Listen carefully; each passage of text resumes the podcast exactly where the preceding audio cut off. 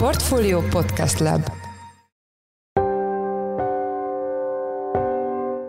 Üdvözlünk mindenkit! Ez a Checklist a Portfólió munkanapokon megjelenő podcastje július 26-án kedden. A mai műsor első részében azt járjuk körbe, milyen hatással lesz a magyar magánszemélyekre és cégekre, hogy az Egyesült Államok július 8-án felmondta a Magyarországgal 1979-ben kötött a kettős adóztatás elkerüléséről szóló nemzetközi szerződést. Az adásban az is szóba kerül, hogy az USA bármikor hatályba léptethet egy másik, Magyarország által már jóváhagyott megállapodást, ami ráadásul Amerika számára a 79-es megállapodásnál jóval kedvezőbb helyzetet eredményezne. Ez egy iszonyatosan jó helyzet az Egyesült Államok számára, tehát nekik, ha úgy tetszik, akkor a taktikai repertoárjukban ez egy, egy Jolly Joker, és erről ugye eddig kevés szó esett. Magyarország azt az új kettős egyezményt, amit egyébként azt hiszem 2010-ben már kihirdettünk, a 12 éve igazából arra vár a hatályba lépése, és akkor ugye ez a jelenlegi egyezmény amúgy is megszűnne, ha az Egyesült Államok kihirdetni a 2010-es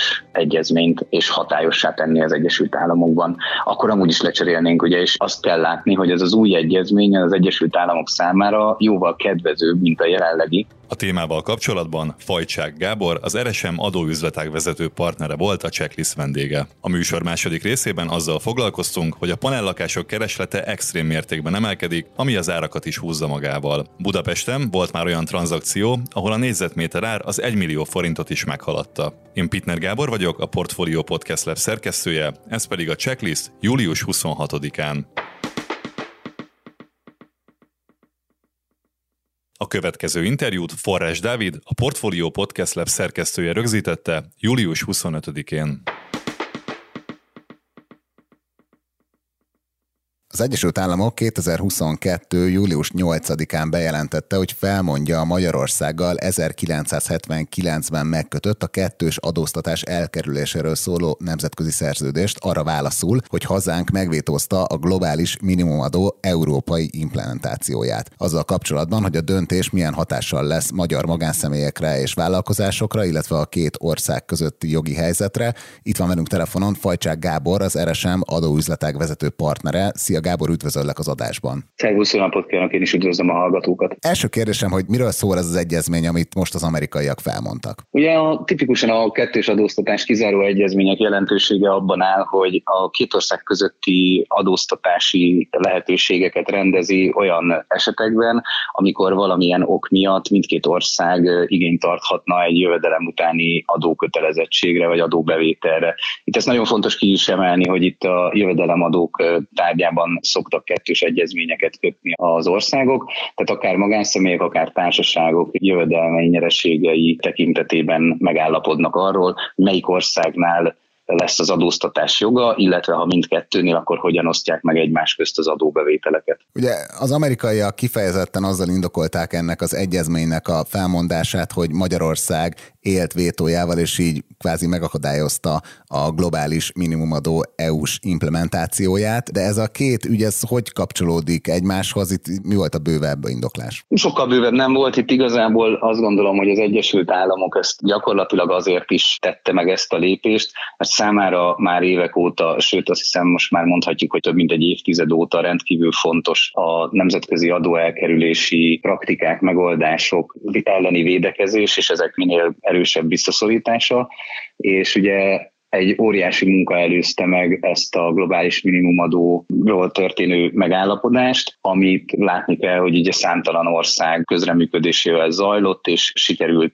nagyjából egyességre jutniuk, és nyilvánvalóan ez számára az egy rendkívül hátrányos helyzet. Itt nem egy országról beszélünk, hanem arról beszélünk, hogy egy kvázi Európai Uniós egységes bevezetést is Magyarország ugye hát minimum hátráltatni tud, mert azt ugye azért lehet hallani azokat a hangokat, hogy az EU valószínűleg így is meg fogja tudni oldani, de, de azért látni kell, hogy ez, ez egy óriási munka, amivel sok energiát öltek, és szeretnék ezt a lehető legegyszerűbben lezárni, és én azt gondolom, hogy az ő részükről inkább ez a legfontosabb indok, hogy próbálnak egy kicsit besegíteni a, a, az EU felé ezzel a nyomásgyakorlással, hogy, hogy a lehető legegyszerűbb módon megoldódjon, és ne kelljen kerülő utakat találni. Tehát ezt az egyezményt ugye Amerika mondta fel, tehát feltételezzük, hogy nem saját magukat lőtték lábon, tehát magyar cégeket, magyar magánszemélyeket érinti nagyobb mértékben, de miért érinti rosszabbul ez a felmondása a magyar cégeket és magyar magánszemélyeket, mint az amerikaiakat vagy az amerikai cégeket? Hát alapvetően ezt röviden nehéz megválaszolni, de ugye írtunk is erről egy blogot, meg, meg ugye nyilatkoztuk több helyen, ahol azt elmondjuk, vagy számba vesszük azokat a helyzeteket, ahol megváltozik majd a jövőben az adózás,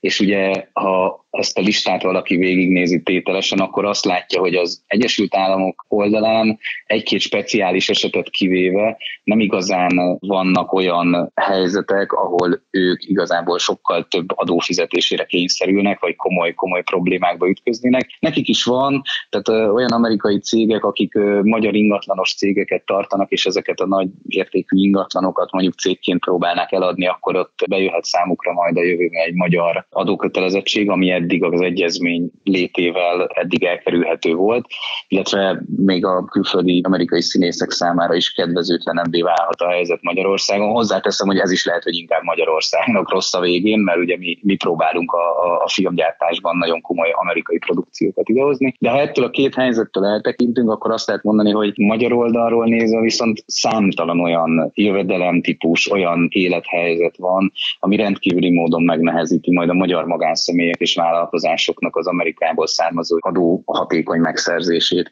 mert rendkívül sok olyan jövedelemtípus lesz, szóval jelentősen fog nőni az az adóteher, ami eddig nem volt. Vannak olyan szektorok, amik inkább érintettek, és hogyha 2024. január 1-én hatályba lép ez a felmondás, akkor nekik hogyan változnak az adóterheik? Hát én mindenképp a magánszemély oldalt emelném ki abból a szempontból, hogy még ha azt is gondoljuk, hogy ez egy ilyen ritka dolog, hogy valaki Amerikából jövedelmet szerez, azért Magyarországon is nagyon-nagyon sokan vannak, akik amerikai cégekben tartják, a, a, akár részvényekben, akár kötvényekben, vagy más értékpapírokban a, a kisebb, nagyobb, vagy még nagyobb befektetéseiket. Eddig az egyezmény nagyon kedvező adózást biztosított Magyarországra, gyakorlatilag eddig az osztalék után 15% amerikai forrásadót kellett fizetni, és Magyarországon nem kellett ezt fizetni, míg a kamatok után pedig az USA-ban nem is kellett adót fizetni, és így Magyarországon volt ugye 15% eszje. Ez most rendkívüli mértékben, tehát az egyik egy körülbelül most így, ez megint helyzettől függ, de mondjuk az osztalék esetén a 15 fölmelt 35-re, és a, a kamatoknál pedig 15-ről, mivel az egyéb jövedelem lesz Magyarországon egyezmény hiányában,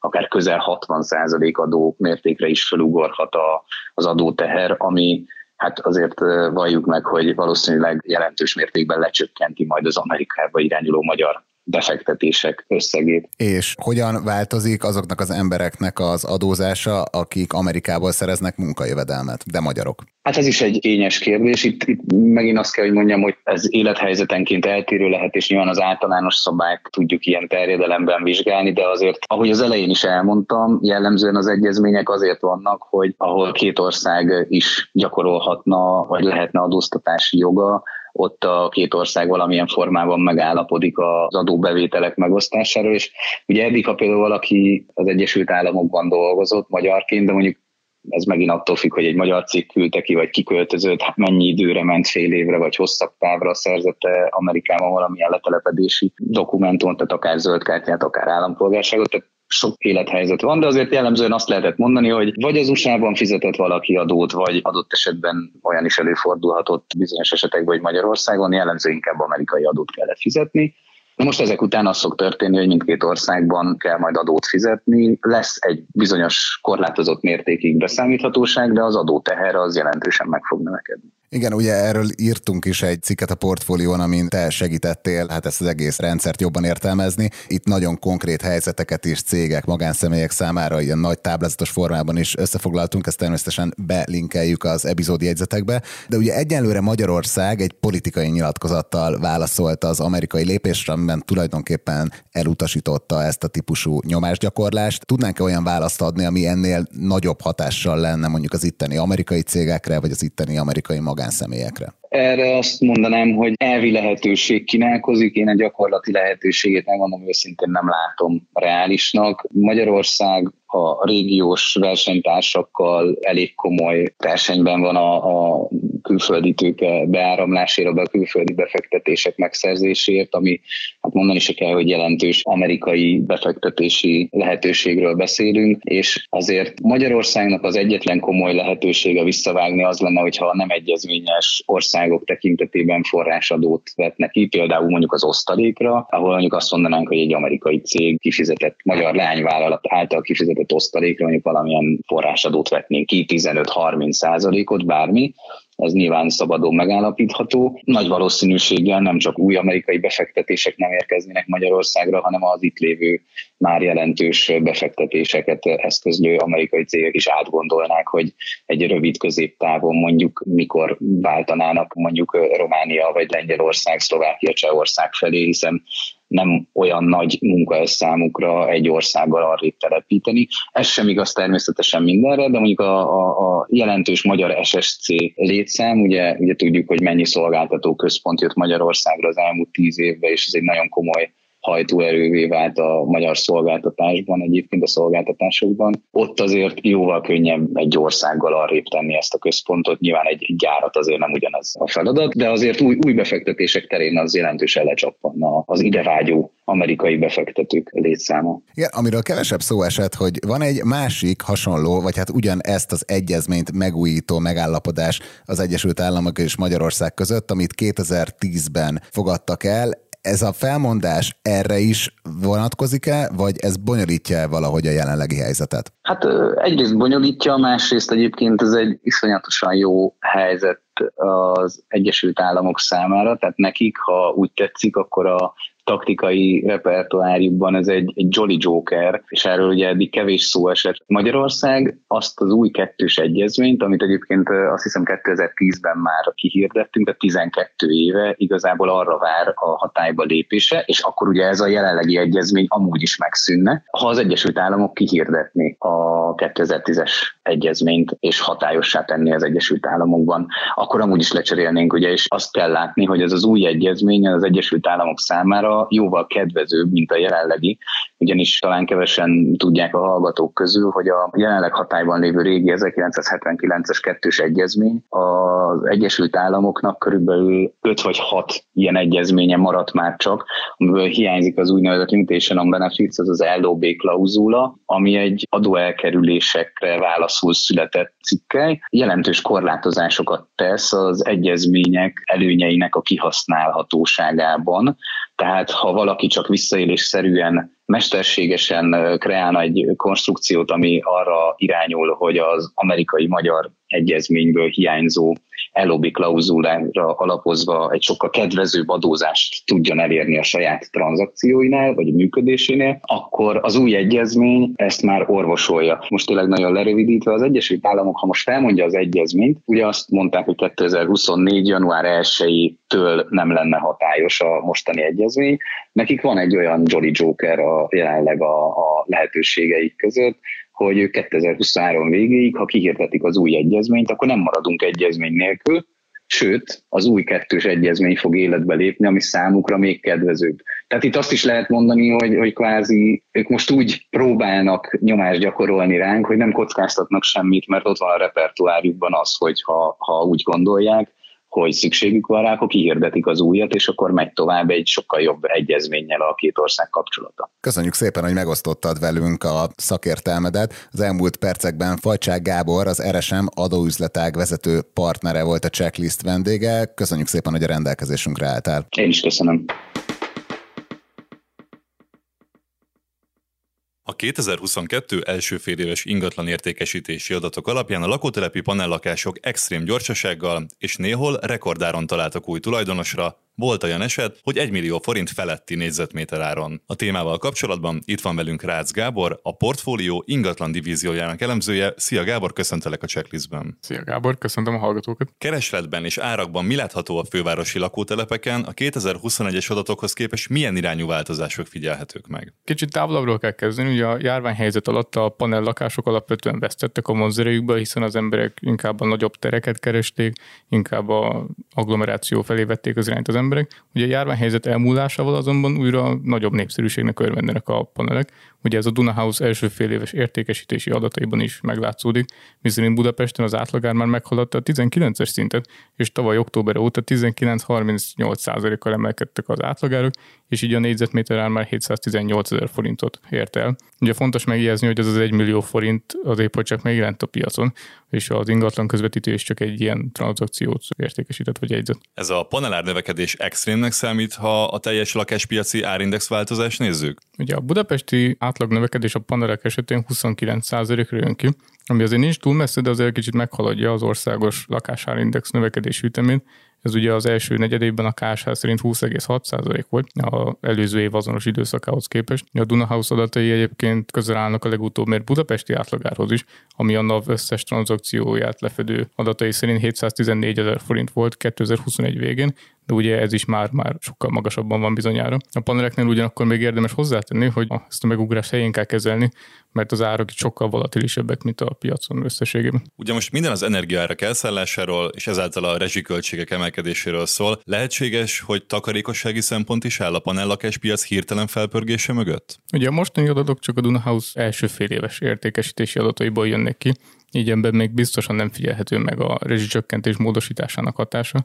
A jövőbe tekintve elmondható, hogy mondjuk egy frissen felújított panel költséghatékonyabb megoldás lehet, mint egy hasonló méretű, de korszerűtlenebb téglalakás. Melyek azok a kerületek és lakótelepek, ahol a legmagasabbak a panelárak? Hol lépte át ezt a bizonyos 1 milliós négyzetméter árat az ár? Ja, a legmagasabb árakkal a Fehérvári úton találkozhatunk, itt 900 ezer forintos volt az átlagos négyzetméterrel, Ugye ezt követi a gazdagréti vagy a vizavogó lakótelep, itt 805-830 ezer forintos négyzetméter árakkal találkozhatunk, de a Bécsi út is itt van a közelben, az 764 ezer forintos árakkal találkozhatunk ott. Érdekes, hogy ennek ellenére az egyetlen 1 millió forintos négyzetméter árat megugró tranzakciót nem ezeken a helyeken jegyezték, hanem a 13. kerületben, itt egy 36 négyzetméteres lakás cserélt gazdát 39 millió forintért. Mik a várakozások a második fél évre? Akár a panellakások, akár a téglalakások áraiban, mik a prognózisok? Ja, a második fél évben már életbe lép a rezsicsökkentés módosítása, ami hatással lesz a lakáspiacra is a lakásárak emelkedése továbbra is velünk marad, ezt aki úgy gondolja, hogy csökkenni fog, az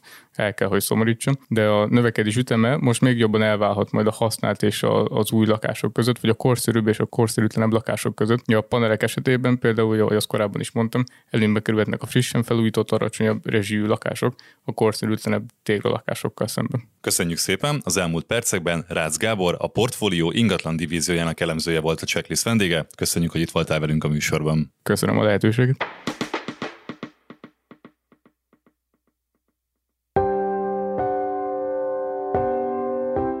Ez volt már a Checklist, a Portfolio munkanapokon megjelenő podcastje. Ha tetszett az adás, iratkozz fel podcast csatornánkra valamelyik nagy podcast felületen, például a Spotify-on, az Apple Podcast-en vagy a Google Podcast-en. Ha segítenél nekünk abban, hogy minél több hallgatóhoz eljussunk, akkor arra kérünk, hogy értékelj minket azon a platformon, ahol követsz minket. A mai adás elkészítésében részt vett Bánhidi Bálint, Forrás Dávid és Gombkötő Emma, a szerkesztő pedig én, Pitner Gábor voltam. Új műsorral holnap, azaz szerdán 5 órakor jelentkezünk, addig is szép napot, sziasztok!